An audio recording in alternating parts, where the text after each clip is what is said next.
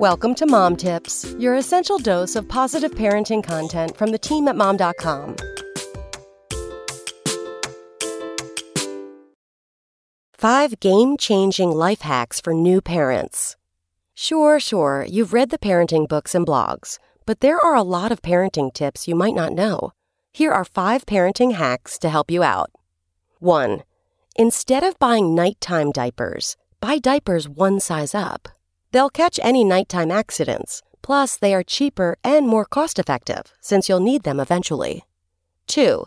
Once kids start solids, freeze berries or applesauce in an ice cube tray and use them to cool down hot foods like oatmeal.